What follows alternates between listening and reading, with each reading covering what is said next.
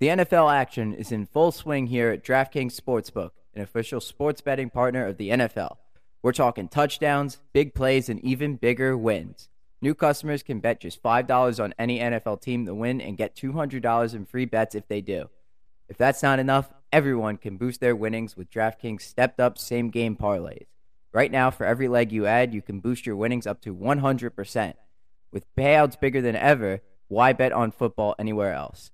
To make things even sweeter, you can throw down on stepped up same game parlays once per game day all season long. Download the DraftKings Sportsbook app now and use promo code ICTPOD to get $200 in free bets if your team wins when you place a $5 bet on any football game.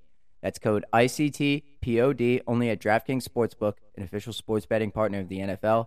Minimum age and eligibility restrictions apply. See our show notes for details. You ready? Showtime. On May 3rd, summer starts with The Fall Guy. Let's do it later. Let's drink a spicy margarita. Make some bad decisions. Yes. Audiences are falling in love with the most entertaining film of the year. Fall guy. Fall guy. Fall guy. That's what the poster said. See Ryan Gosling and Emily Blunt in the movie critics say exists to make you happy. Trying to make it out? Nope. Because I don't either. It's not what I'm into right now. What are you into? Talking. Yeah. The Fall Guy. Only in theaters May 3rd. Rated PG-13. You're as cold as ice. You're willing to sacrifice our love.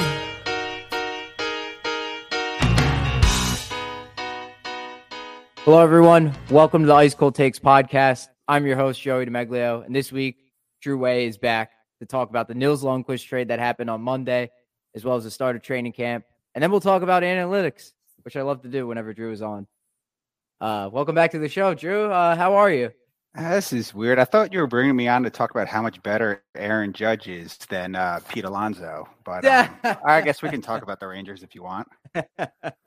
we can talk about that after. I was I was gonna say like people people I keep seeing hearing that conversation. Oh, Ohtani for MVP. Nah, man, it's Judge.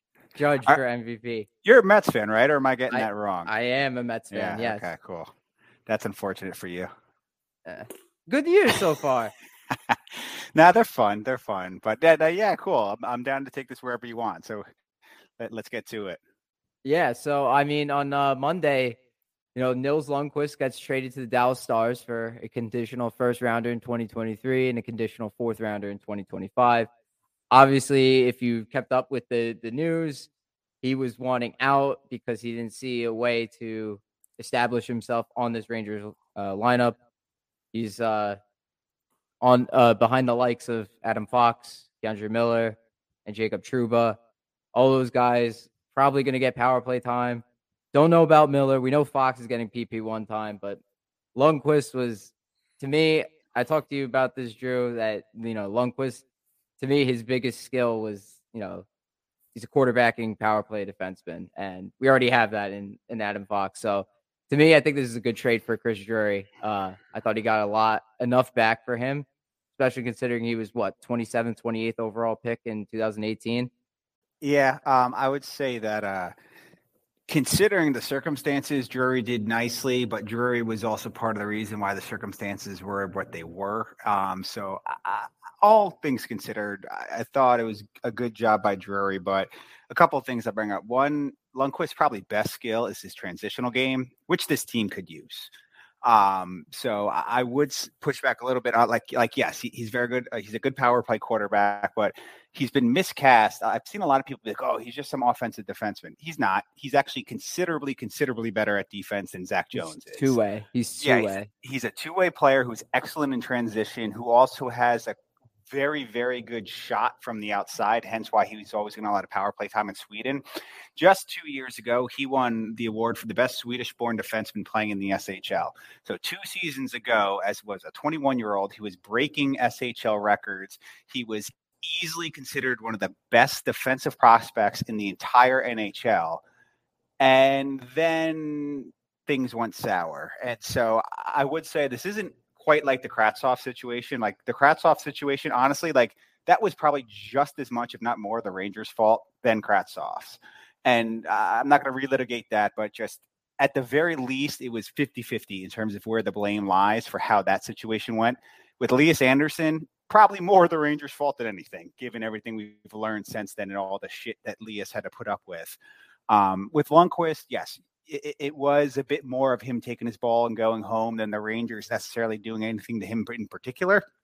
But at the same time, a couple things like one, like he is absolutely NHL ready. He can play in the NHL right now and make an impact. And obviously, the Dallas Stars think that, hence why they gave up the package they did for him. But two, he was correct in his assumption that he did not have an immediate path to the NHL, and the Rangers made that clear to him. Obviously, on the right side, you got Fox and you got Trouba. Those are the no-brainers they're starting. And then last year, you know, Braden Schneider, I, will still, you know, willing to argue whether or not who is the better overall player, Schneider or Lundqvist, especially in terms of ceiling.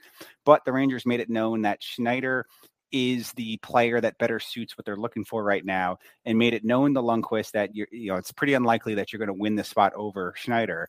And so the option was either play on your offhand and beat Zach Jones, who's also a very good player, or you're playing in Hartford. And so at that point, his agent, Claude Lemieux, who is known for being a dickhead and who has a son who's a massive dickhead, um, decided to kind of take this route.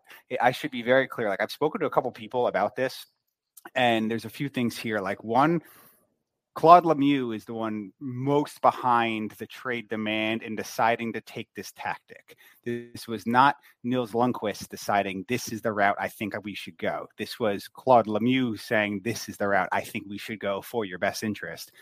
He might be right. I mean, sucks for the Rangers, sucks for Ranger fans, given the position you put Drury and the team in. But this was just as much Claude Lemieux doing as it was Nils Lundqvist doing in terms of the way this played out. Um, and just like you know, all, all, things considered, it just it this is one of those situations that kind of just sucks for all parties. Like Nils Lundqvist, he was fine last year. Anyone that says that Schneider clearly proved that he's better than him last year doesn't know their ass from their elbows. Like you look at the analytics or the tape, both were fine relative to their age. Schneider had a couple more moments that popped on the screen. Exactly. And like I, I, I posted this the other day on Twitter and people like arguing me. I had some dickhead like, oh, you don't watch the games. And, um, and, and then he called them unnoticeable. I'm like, if you're describing a 21 year old defenseman playing the third pair anchored to Patrick Nemeth as unnoticeable, that's a compliment.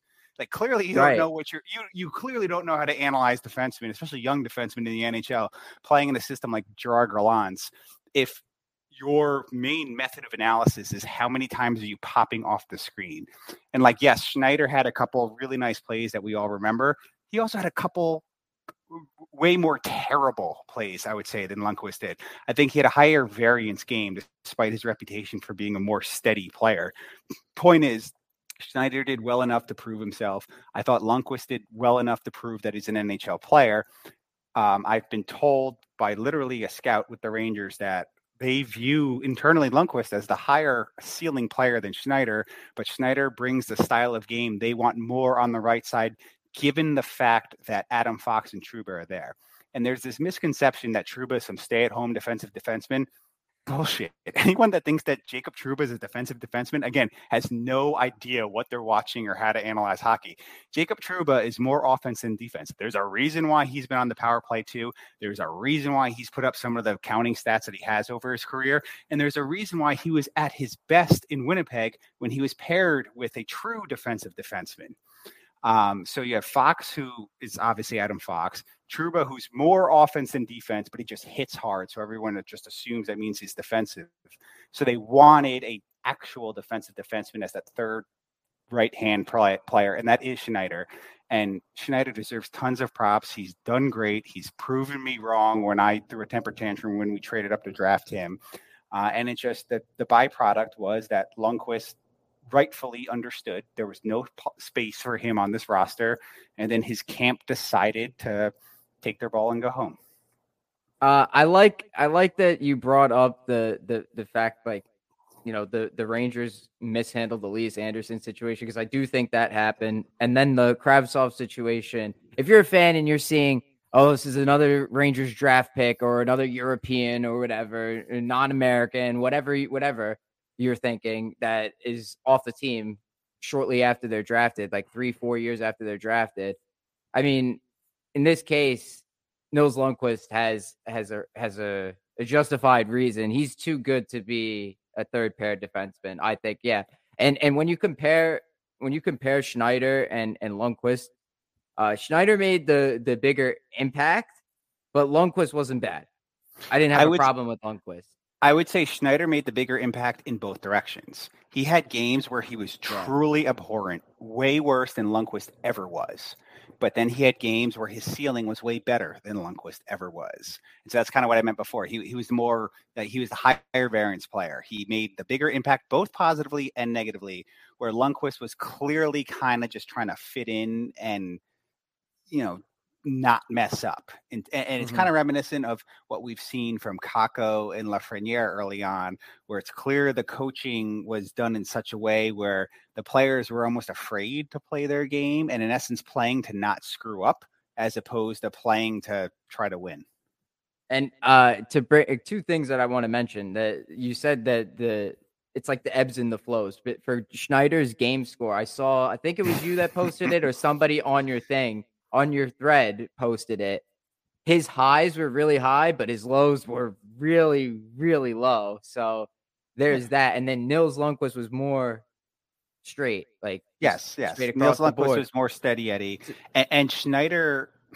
a- And again, this isn't necessarily a knock on him. This is just he's a young player who's a physical player, and in being young, not used to the NHL speed, but used to trying to use your body and take you know make hits and stuff like that. There were a lot of instances where he was chasing the hit, would miss the hit because he's not used to. Oh, NHL players are twice as fast as the WHL players I was just playing against they'd go by him and then create a high quality scoring chance and that would kind of kill his game score in that aspect so that's sort of what was happening there i did and i thought in the playoffs especially against tampa schneider was exposed pretty pretty badly um Yeah. I- i'm couple happy if, times, if you yeah. want to yeah if you want to argue me that that's fine but like that's just kind of my like eye test take on that um but again like I- I don't want to make this sound like I'm criticizing Schneider because I think Schneider's done great, um, especially for how young he is. Like I've, I've been really impressed with him, and I'm saying that as someone that was really critical of that pick. Like he was really impressed me.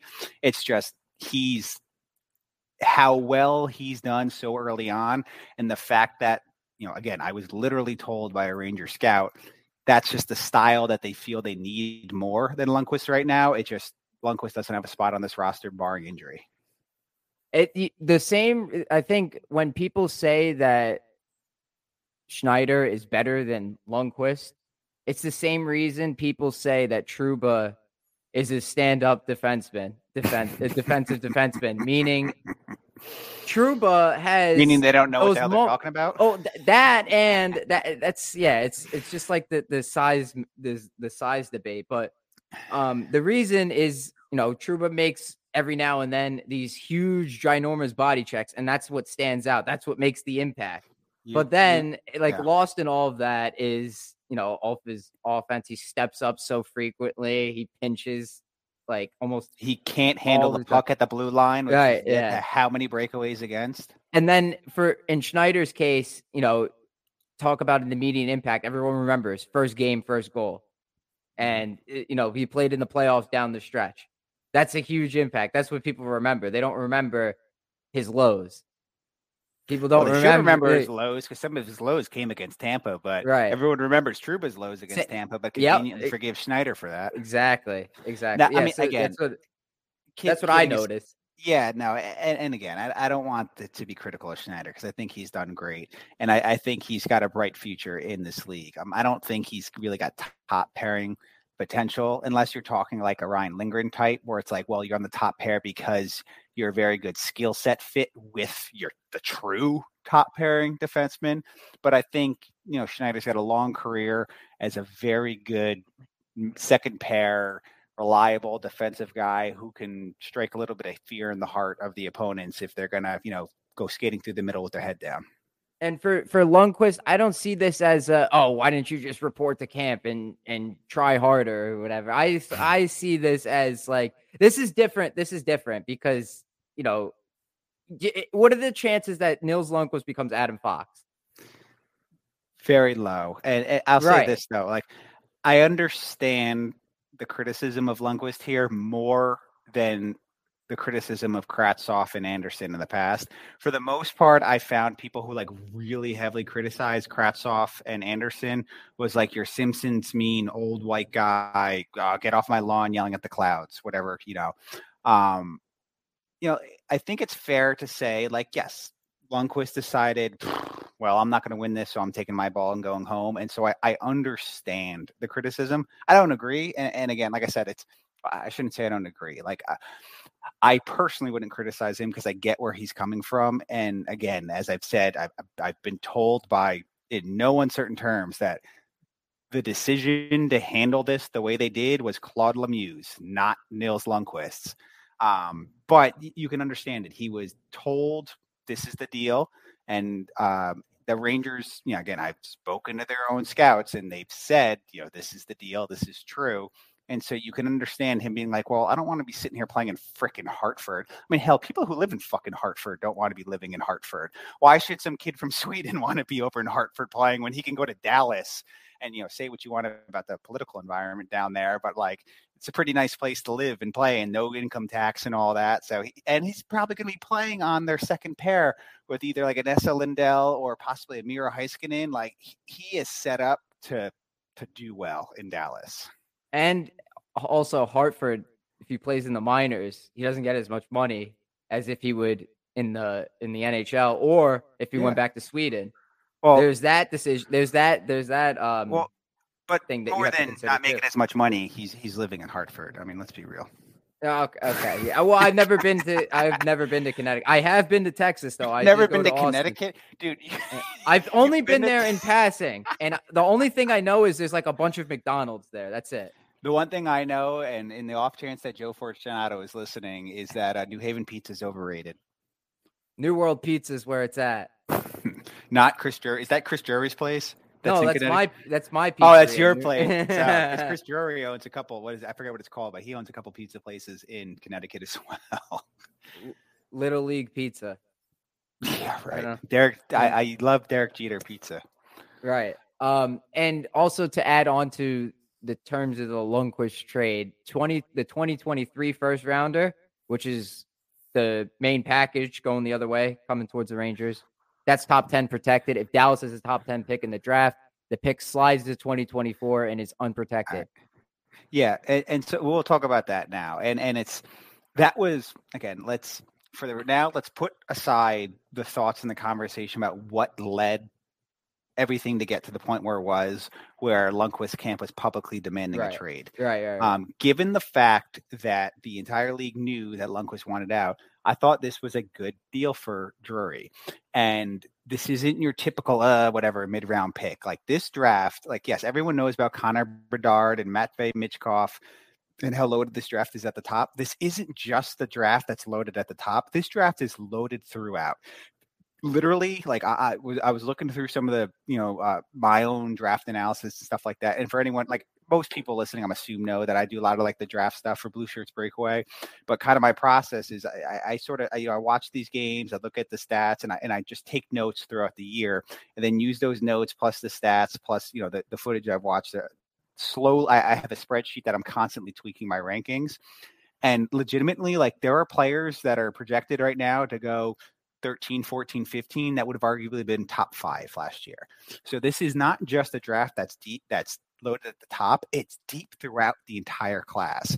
And like a perfect example, and like this is one that like um, I think Chris Drury would really, really love is when you're looking at like that that you know the late lottery or early just out of the lottery picks it's loaded at center and there are three kids from the us development program who the, the, the scout I told you that I've spoken to at the Rangers, he's joked to me that the Rangers literally live in Michigan, just constantly scouting the U.S. development program, which makes sense. There's juries from there, stuff like that, and they're a really, really strong program.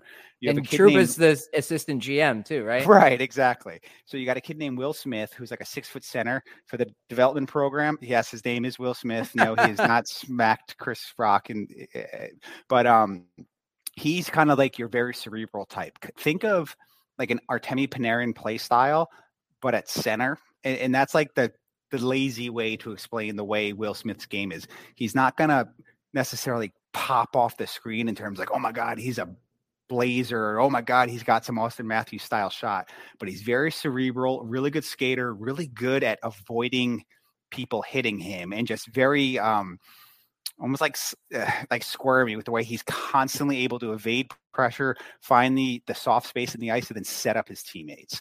Definitely pass first more than shoot first. Which when you're talking center, that's good. Most centers are facilitators. It's pretty rare to have the Mika Zibanejad or Auston Matthews type center where they're the, the main scorer.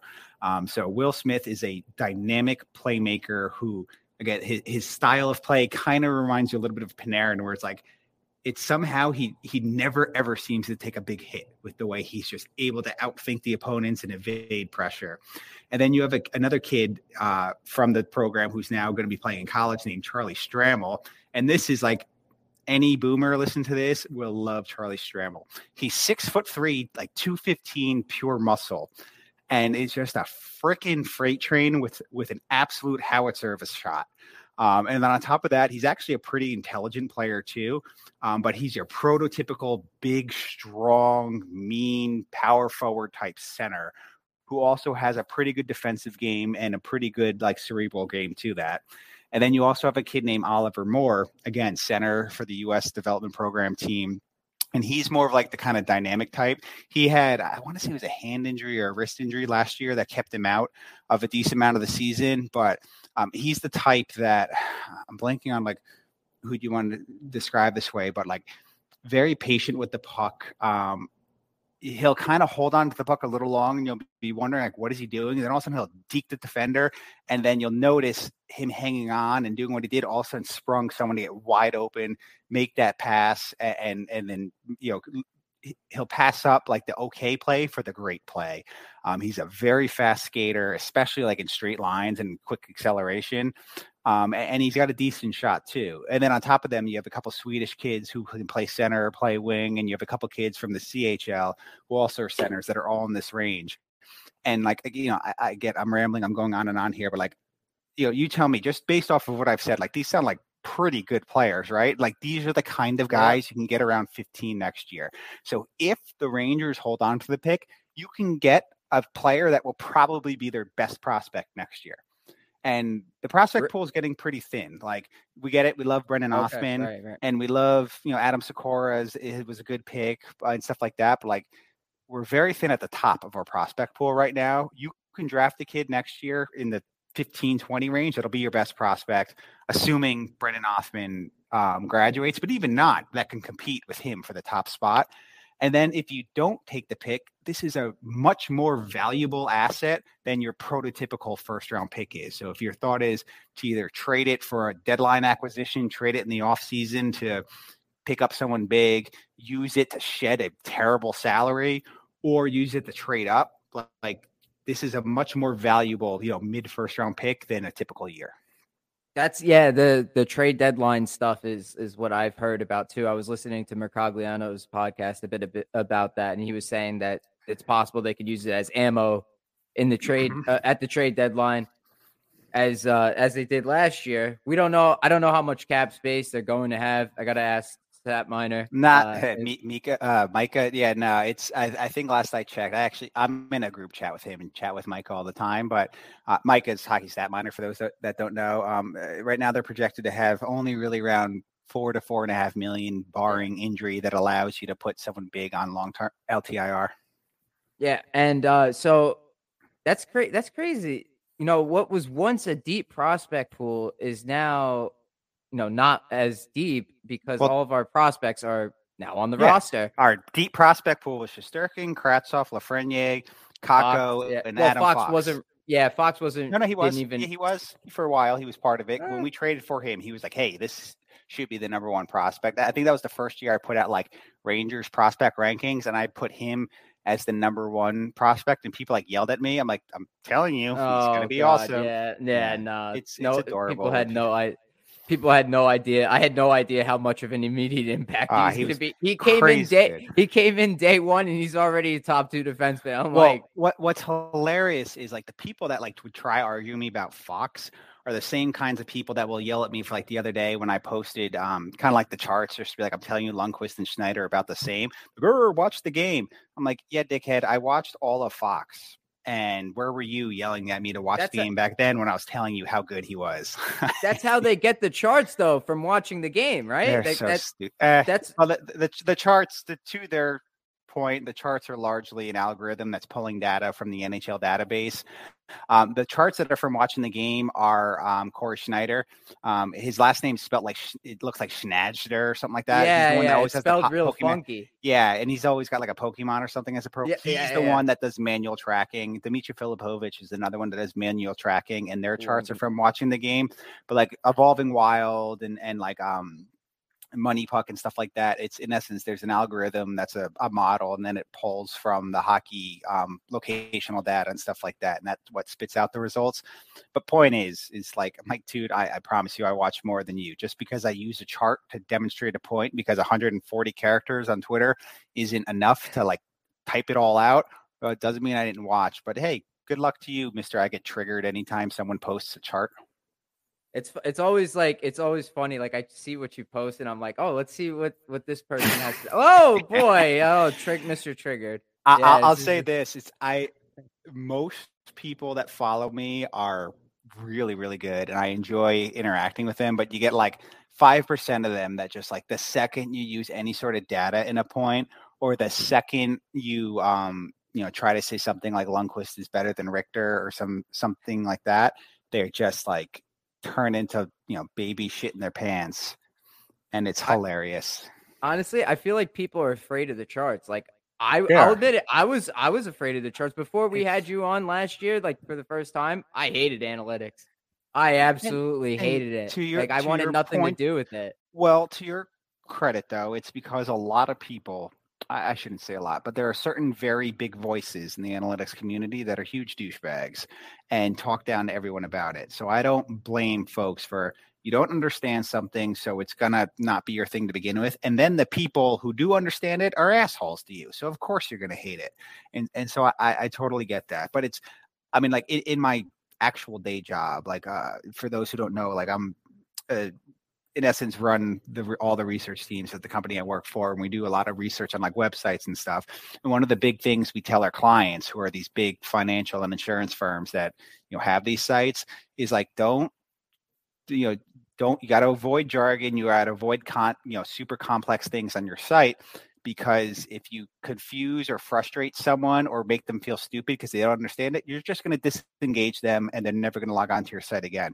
And it's a similar similar principle that applies here. Is if you're just going to post a chart and then use a bunch of fancy terms and equations that people aren't going to understand, they're just going to be like, "Well, fuck you," and, and then that's it. They're against you.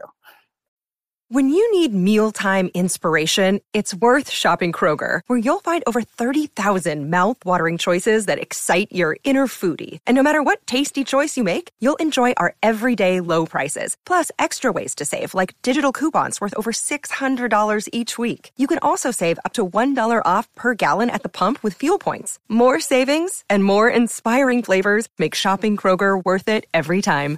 Kroger, fresh for everyone. Fuel restrictions apply. Yeah, I actually called one of those the analytics people out about the Lafreniere stuff. Uh, Who? Oh my gosh, what was the guy? The guy who's a Penguins fan. I forget his his name. A Penguins fan? Yeah, he's a big Penguins fan. He was just saying like uh, Lafreniere is a bust because he he just got his first power play point last season. Oh, like- oh, oh! Are you talking about Jay Fresh? Yes, Jay yeah, Fresh. he's a dip. He's a dipshit. he's your typical. He he- he doesn't know his ass from his elbows, and then he doesn't understand nuance. And he's your typical. All I care about is the numbers. And then his boy Patrick Bacon, who's the one that got that, who created the model that he uses, yes, is him, an idiot him. too. Patrick Bacon's model is by far the worst of all the main mod- public models out there. If you want to use like the the GAR models or, or or those like more complicated like regression model things, go to Evolving Wild, go to Money Puck, go to Natural Stat Trick. Don't go to Jay Fresh and Patrick Bacon.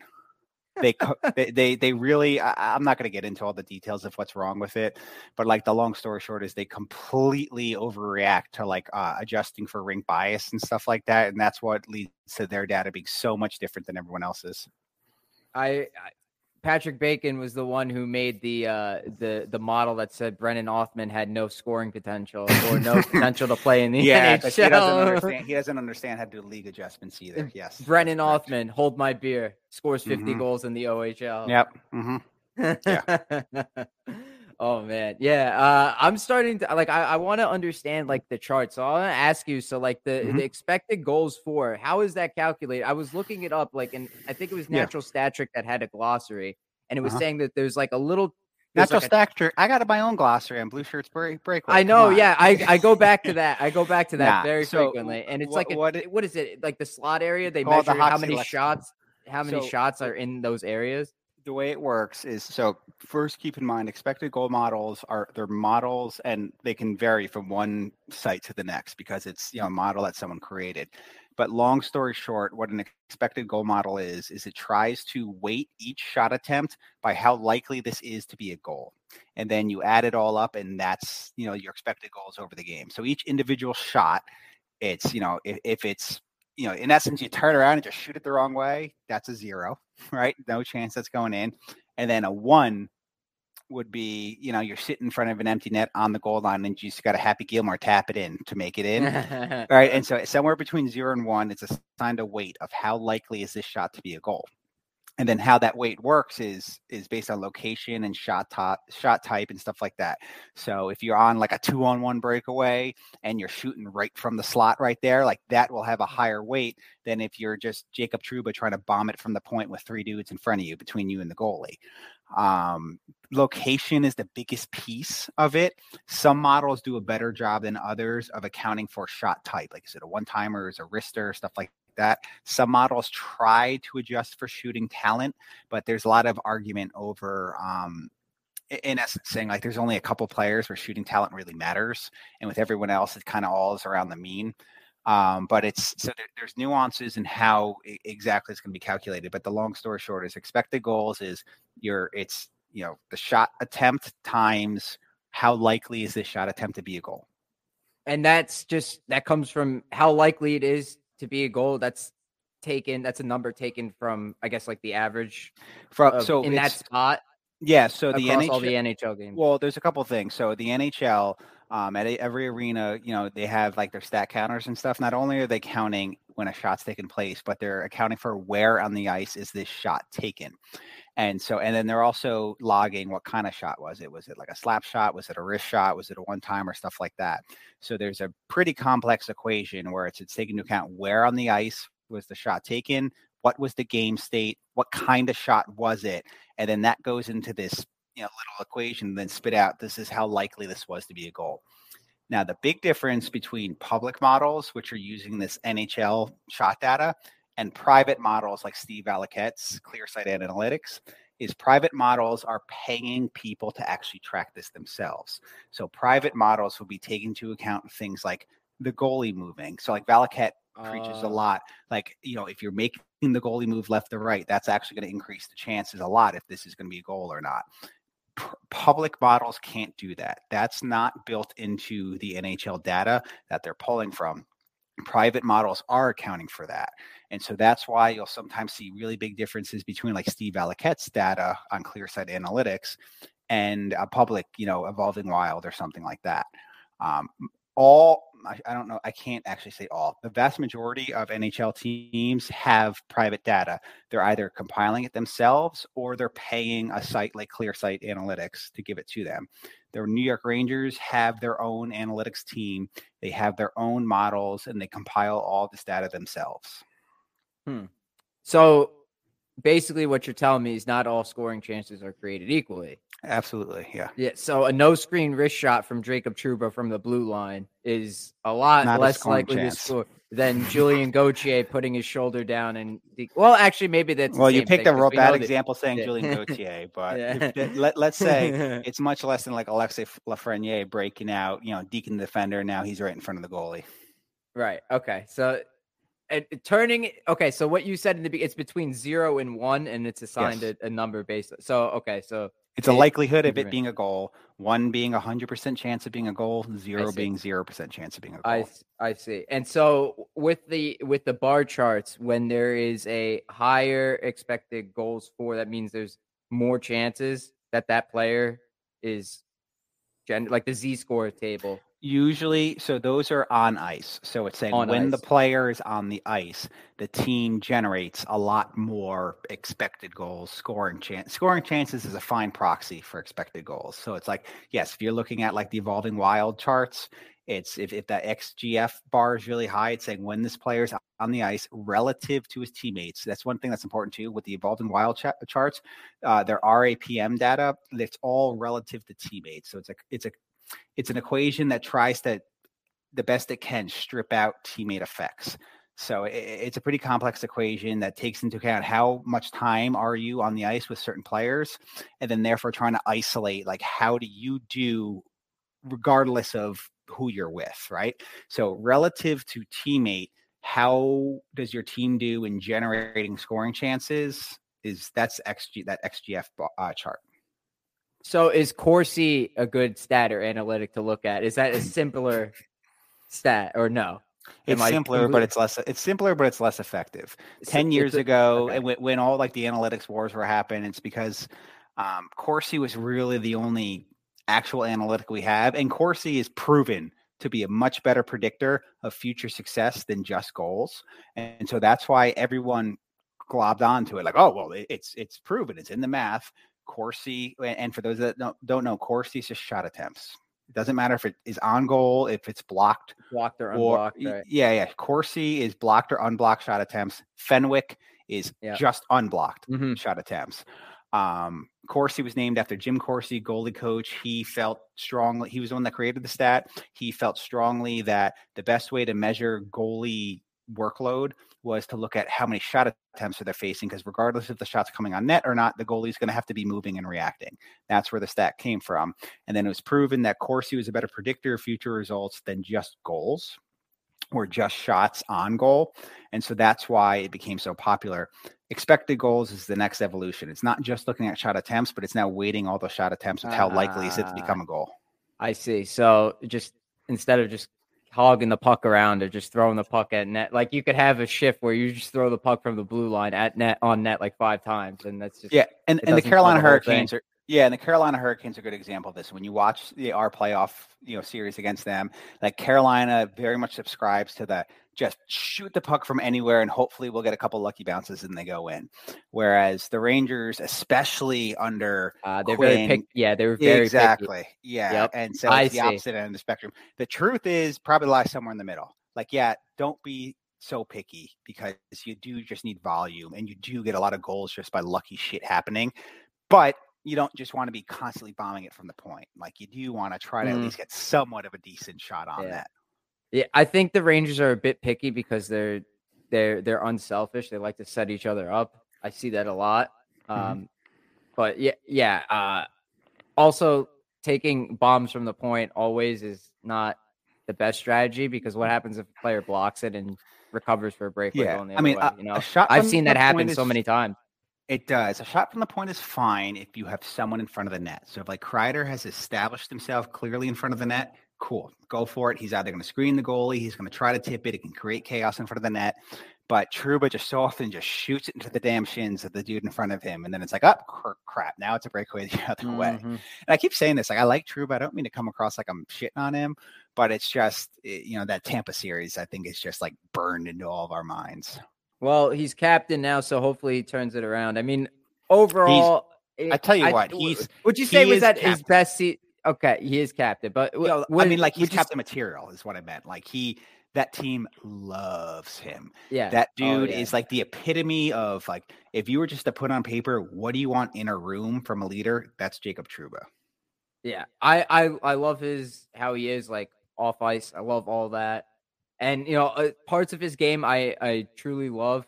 It's just the the dumb penalties and stepping up at inopportune Yeah. times is is annoying, and then the shots into the shins of the defender Yeah. that's literally He- right on top of you. Yeah, he certainly is not the highest IQ player. That's for sure. He's got. yeah. He's a good. He's kind of like Kreider in that he has a lot of very.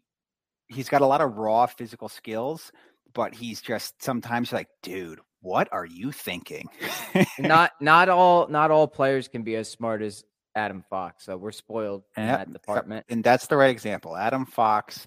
I mean, it's and this is one of the things I used to argue about people when he's a prospect is people didn't like him so much because he didn't like have that wow factor when you watched him. I'm like, you got to understand what you're watching. Adam Fox is smarter than everyone on the ice he's playing against, and that is the key to his game.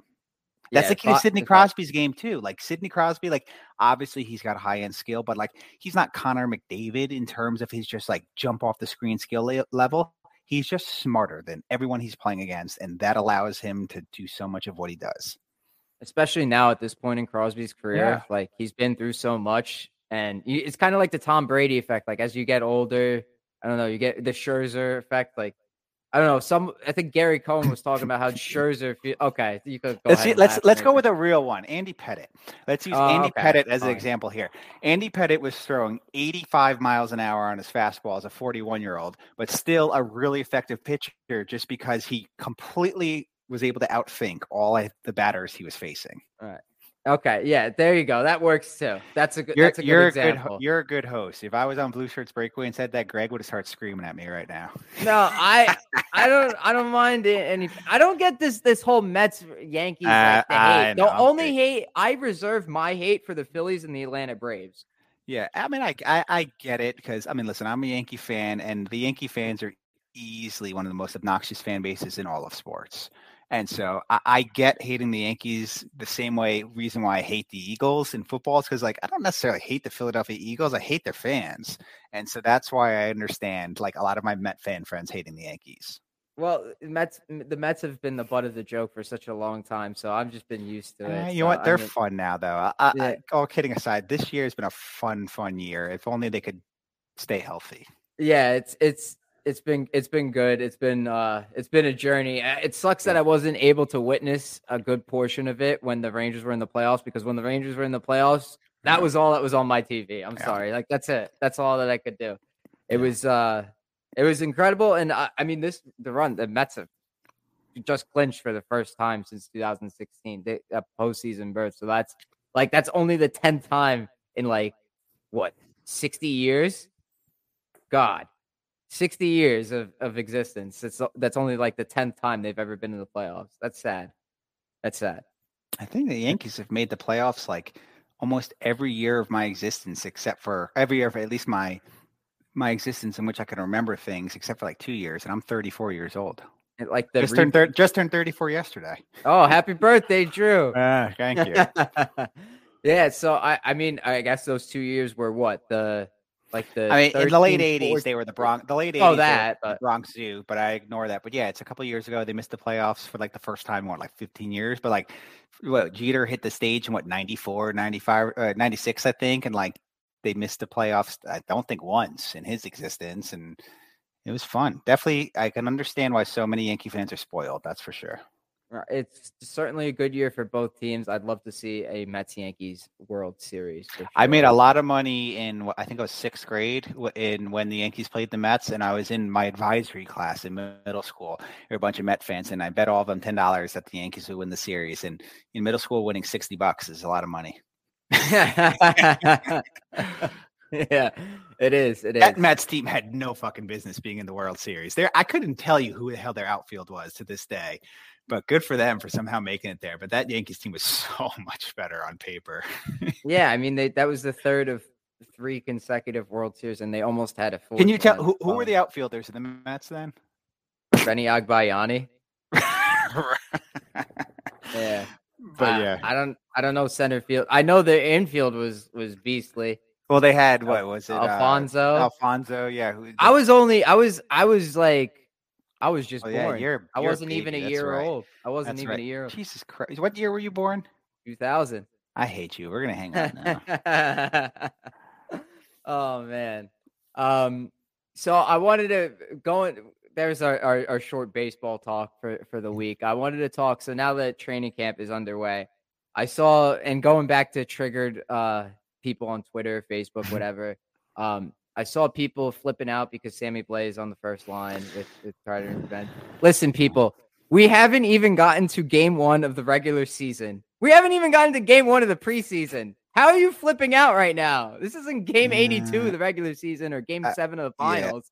Like, My- just give this is the time for Well- experimenting. I want to see what happens. Come on, Kravtsov's on the second line. I didn't expect that. I want to see that. So you a thou- you just said this is time for experimenting, and I couldn't agree more. It's we know what works already. So worst case, if whatever the experimenting is doesn't work, you can revert back to what already works. This is the time to experiment.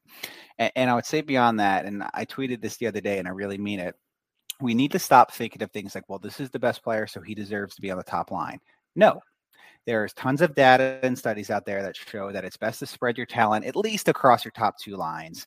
If your coach isn't a dipshit across your top three lines, works fine too. I understand the reservations of whether or not Gallant's going to play the third line enough, but let's just table that for a second. Um, what's far more important than just hey, best player equals top line is do these players' skill sets fit together properly? And if we're gonna continue to just insist that the Zibanejad and Kreider belong together, which that's the first change I'd make for what it's worth is split those two up. But if we're going to insist that they need to play together, Kreider is a power forward who's a shooter, and he occupies the net front. Zibanejad is a shooter who occupies the slots in like the middle of the ice. You can't put another shooter who needs to be in the front of the ice, uh, in the front of the net, or in the middle of the ice on that line. That is what Kaapo Kakko is. I agree in a vacuum that Kaapo Kakko deserves a shot on the top line, given his skill set and given who else is on the right wing. But he's a terrible, terrible fit with Kreider and Zibanejad. And to be honest, I don't think we have what we would like to to be on that top line. Uh, well, I mean, if we could redo the the Blais trade and get Pavel Buchnevich back, he'd be perfect. Um, but Oh p- point God. is, point is, is you need a playmaker. If you have a power forward net front presence and a shooter from the slot in the middle of the ice, you need someone who can create space for them and get them the puck. That isn't Kaapo Kakko. I don't think that's Sammy Blais, but I'm at least willing to try it out for a bit. It it could be Alexis Lafreniere, but Lafreniere has been on record saying he's much more comfortable on the left side than the right side. It could be Kravtsov. I'd like to see him get a shot. But like the point is, is we don't really have the top line right winger that you need if you're going to insist that our top line needs to be shooting center, power forward, shooting left wing. Um, right. So you're saying there's no definitive answer as of right now if Kreider's Zibanejad stay together. correct. If and you're you want it you want to what would it look like if they were split up? Where would you put Kreider then? Um, I mean, I, I'm open to a lot of different answers. I don't think there's an, a one answer only. And like people who tweet like this should be the lineup, shut the fuck up. Like there's a lot. This team, one of the strengths of the Rangers is they're a pretty versatile team, and I think there are a lot of different things you can do with it. Um, but I personally, I would put one of our playmaking left wings with Panarin, and to just to allow for more more versatility in terms of what you can put on the right wing. So if you had a line of Panarin, Zibanejad, Kakko, I think that could be a phenomenal top line. Just uh, just as a for instance, not saying that's the only answer, but I think that could be a great top line. And then second line roll with Right. Trocheck in the center, who is kind of a Swiss Army knife, can kind of do it all. Um, and then you can put, you know, Kreider or Lafreniere on the left wing, and then you can put Kravtsov or Blais or whoever on the right wing, and then the third line being Chytil, and then the rem, you know, the remainder of your top nine.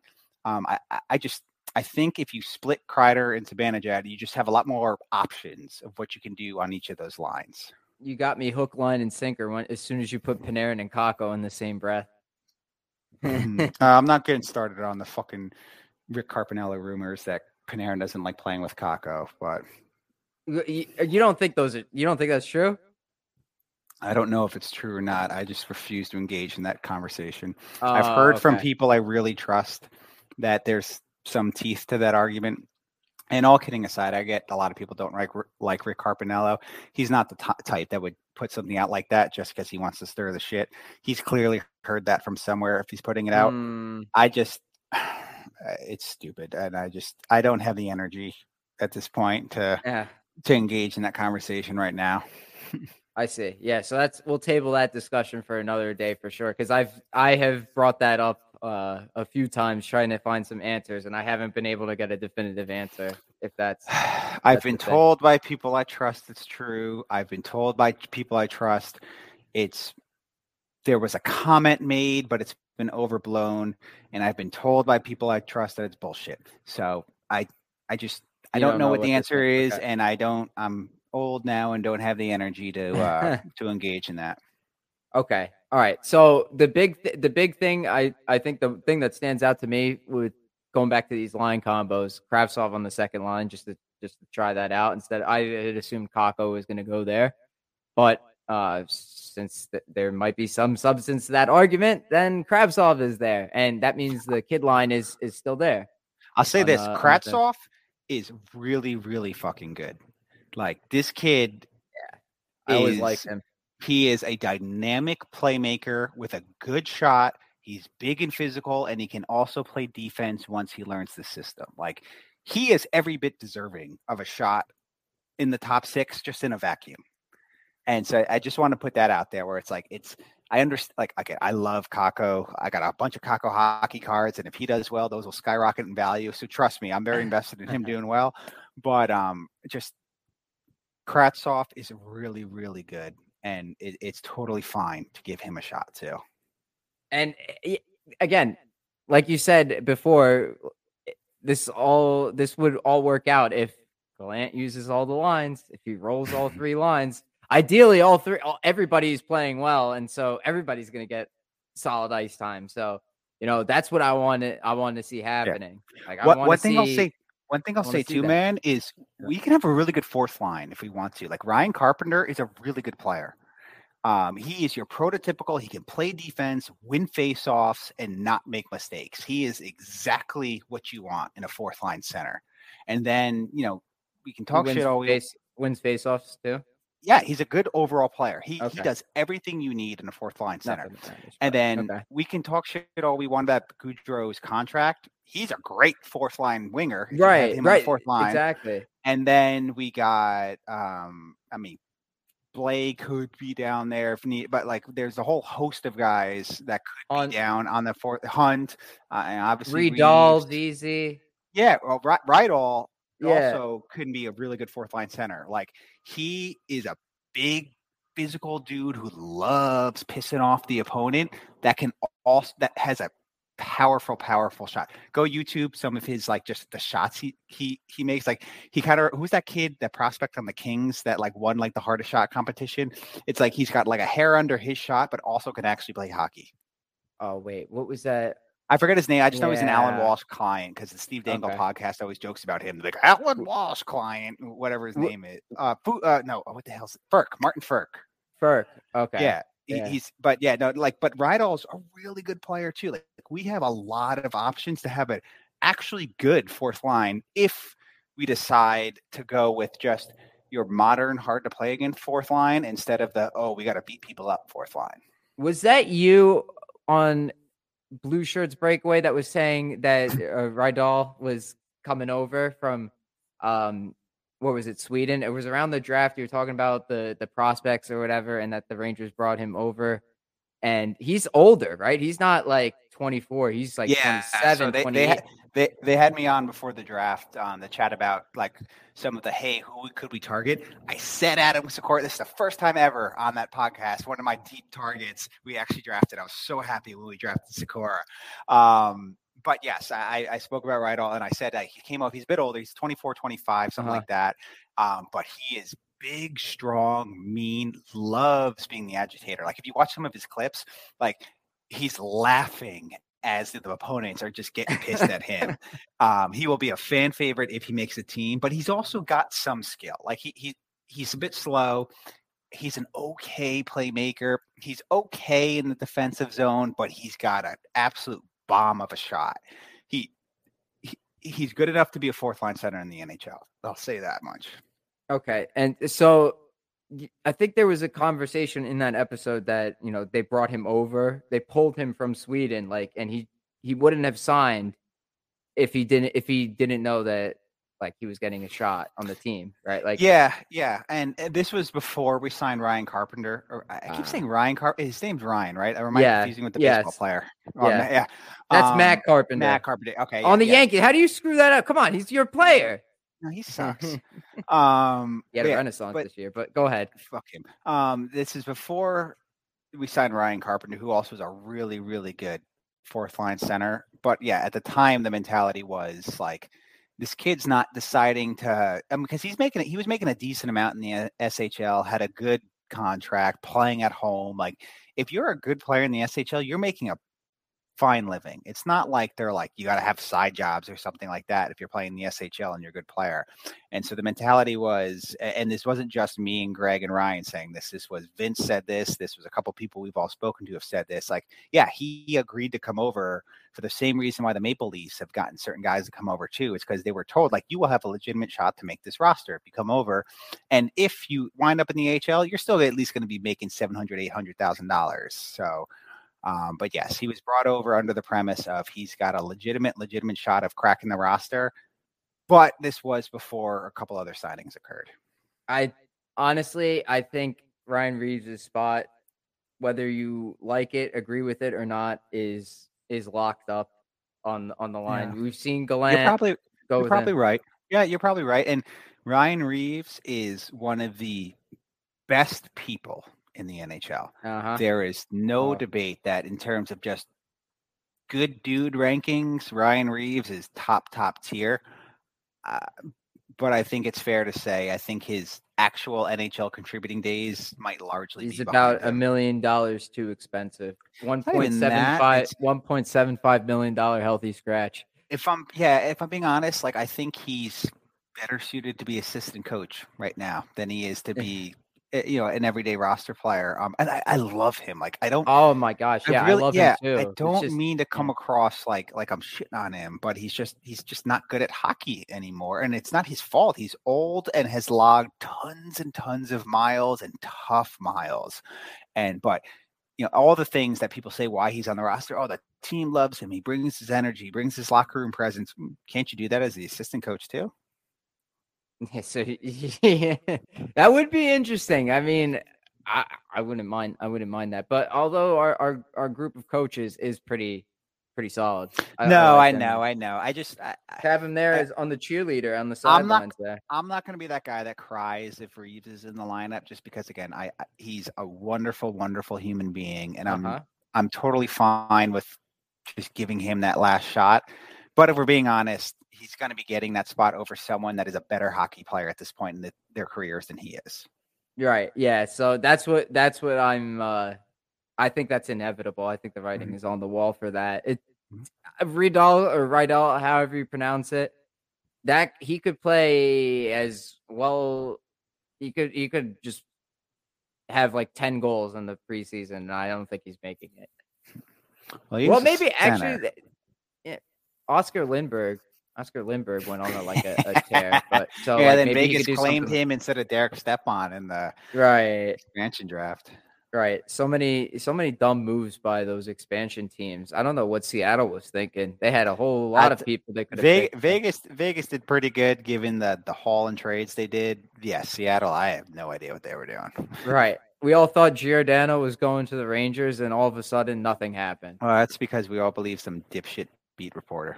And Frank Seravalli predicted half the moves before they even happened. Just listen to I- that was Shayna funny. Goldberg. Shayna Goldberg gets most of it right before most of the big insiders. I remember I- I remember Shayna got the uh the Shea trade. I like, guess it Goldberg is isn't it's Goldman? Am I being? Yeah, I, it's definitely I Shayna don't Goldman. know. I yeah, don't it's Shayna know. Gold. I know I'm it's Shana. an Shayna. asshole. Shayna is the best. Um, I can't, despite me being an absolute jackass and getting her name wrong right now. Um, yeah, she is a wonderful writer, a really good person. I, I've interacted with her a bunch. She she's truly great. And then on top of that, like she's beaten the insiders. She was the first one to say Nils Lundkvist was traded. And I get like people are doing that typical thing. Oh, well, what are the terms or whatever? She was first in terms of saying Lundqvist is going to um to Dallas. And I just I can't recommend people follow her and read her stuff enough. hmm I got to get her on the podcast one of these days. Corey Sznajder too, not the goalie Cory Schneider, but the, the I know what you mean. guy. Yeah. yeah. Mr. Yeah, it is Shanna. It is. I, I just literally Googled it on my phone. It is Shanna Goldman, and now I feel like an asshole and a borderline anti-Semite for calling her Shayna Goldberg instead of Shayna Goldman. My deepest apologies for that. All right. Well, you issued your public apology, so we have it on. We have it recorded. Everybody knows that it's here. Uh, and it's not getting edited out or anything. No, don't not like- edit it out. It was me being not. an idiot, but it's uh, joking. yep. She's wonderful, and I'm an idiot. Shayna, we want want you on the on the podcast next Mm-hmm. podcast guest. That'd be great. Right after right after we get Steve Valiquette back on uh, on here for the first time. uh, you that won't happen because MSG I- doesn't let him go on. Yeah, yeah. I've It- it literally, was- I, I, I, tra- I chat with him here and there. He, he's told me like, yeah, MSG doesn't let him go on unless it's like Barstool or some stupid ass podcast that has like a true affiliation with them. yeah, Chiclets when all they do is talk about hockey players' dicks and stuff that no one wants to talk Ryan about. Whitney is the dumbest motherfucker who has any sort of actual platform in hockey, and I will fight anyone who disagrees with me on that.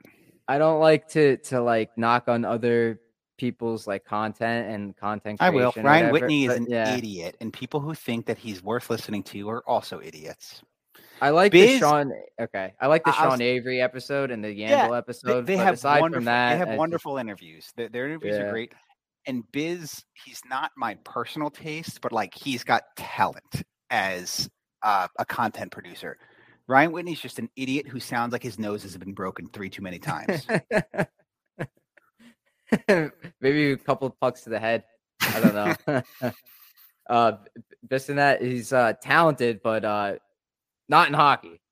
That's for sure. uh, uh, but but I, again, like I said, i- i- not necessarily my style, but I can understand the appeal for him. I, I don't understand for the life of me why anyone likes Ryan Whitney. Yeah. The, the but again, like those interviews, some of them were great. Like the the the Brian Burke interview about the the, the Nail Yakupov. That's like one of the the most iconic podcast clips I've Yeah, ever watched. I, I don't I won't ever criticize someone for liking their pod because their interviews are fantastic. hmm Yeah, yeah. That's that stuff is is is so cool to me. Like that Mhm. that was always what I wanted, but now I appreciate talking about analytics because I'm educating myself, and I hope my my viewers or my listeners.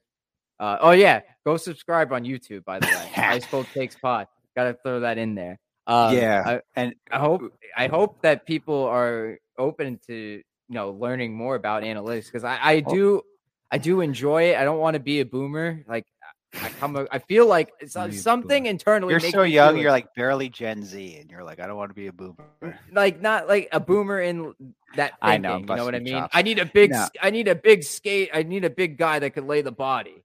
No, what if he can't skate? like I said, I I understand why so many people are immediately kind of deterred by analytics, whether it's some of the jerks that really are high up in that community, or it's just you know a gut reaction to when you don't understand and, and people aren't willing to explain it to you. I I totally get it, but I, I just I'm here to help. If anyone ever wants to understand it more or anything like that, I'm more than happy to to do my best to try to explain it to me.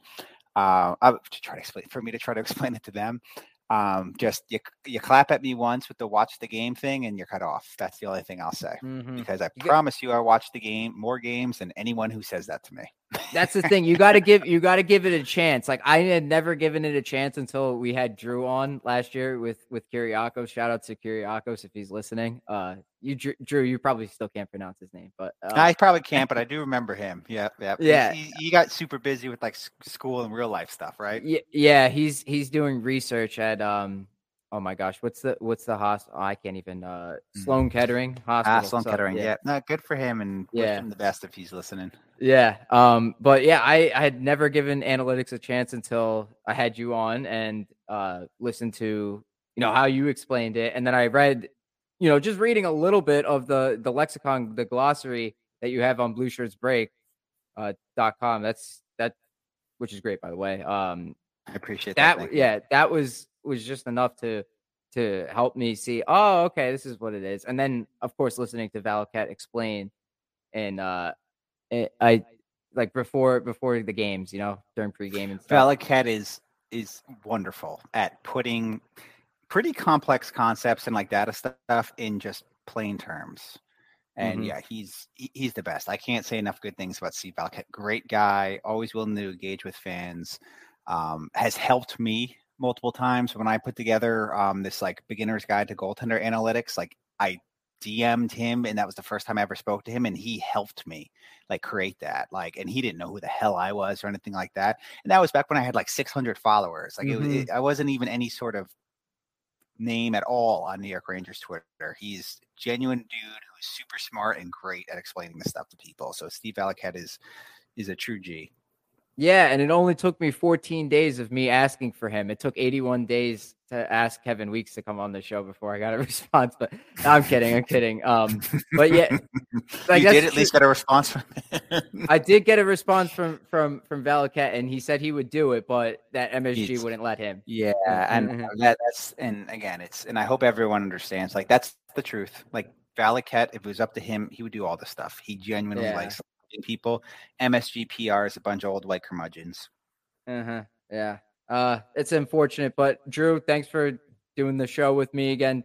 You're always welcome on. I'm probably gonna ask you to come on many times this season, in Um, as a guest. Always happy to help, Joey. You're doing a really good job with this, by the way. Like, I just want to say that I am impressed with like the improvements you've made and, and the job you're doing. So, you know, keep the good work and happy to come on and help out. I appreciate it. Thanks so much for the kind words. It means a lot coming from you, especially because you work for the best Rangers podcast out there. I think Blueshirts Breakaway is uh, Greg and Ryan are, are the men, the guys, the kings. They're the goats uh, of of all this. They're guys I look up to. So seeing having you say that that means so much to me. I really appreciate it. Absolutely. Uh, it's the truth. All right, man. Thanks right. for having me on. Hey, Rangers fans, thank you so much for listening to the Ice Cold Takes podcast this week. Make sure you follow at Ice Cold Takes Pod on Twitter to stay up to date with the latest Rangers info. See you all next week. Time. You don't have to go home, but you can't stay here. I know.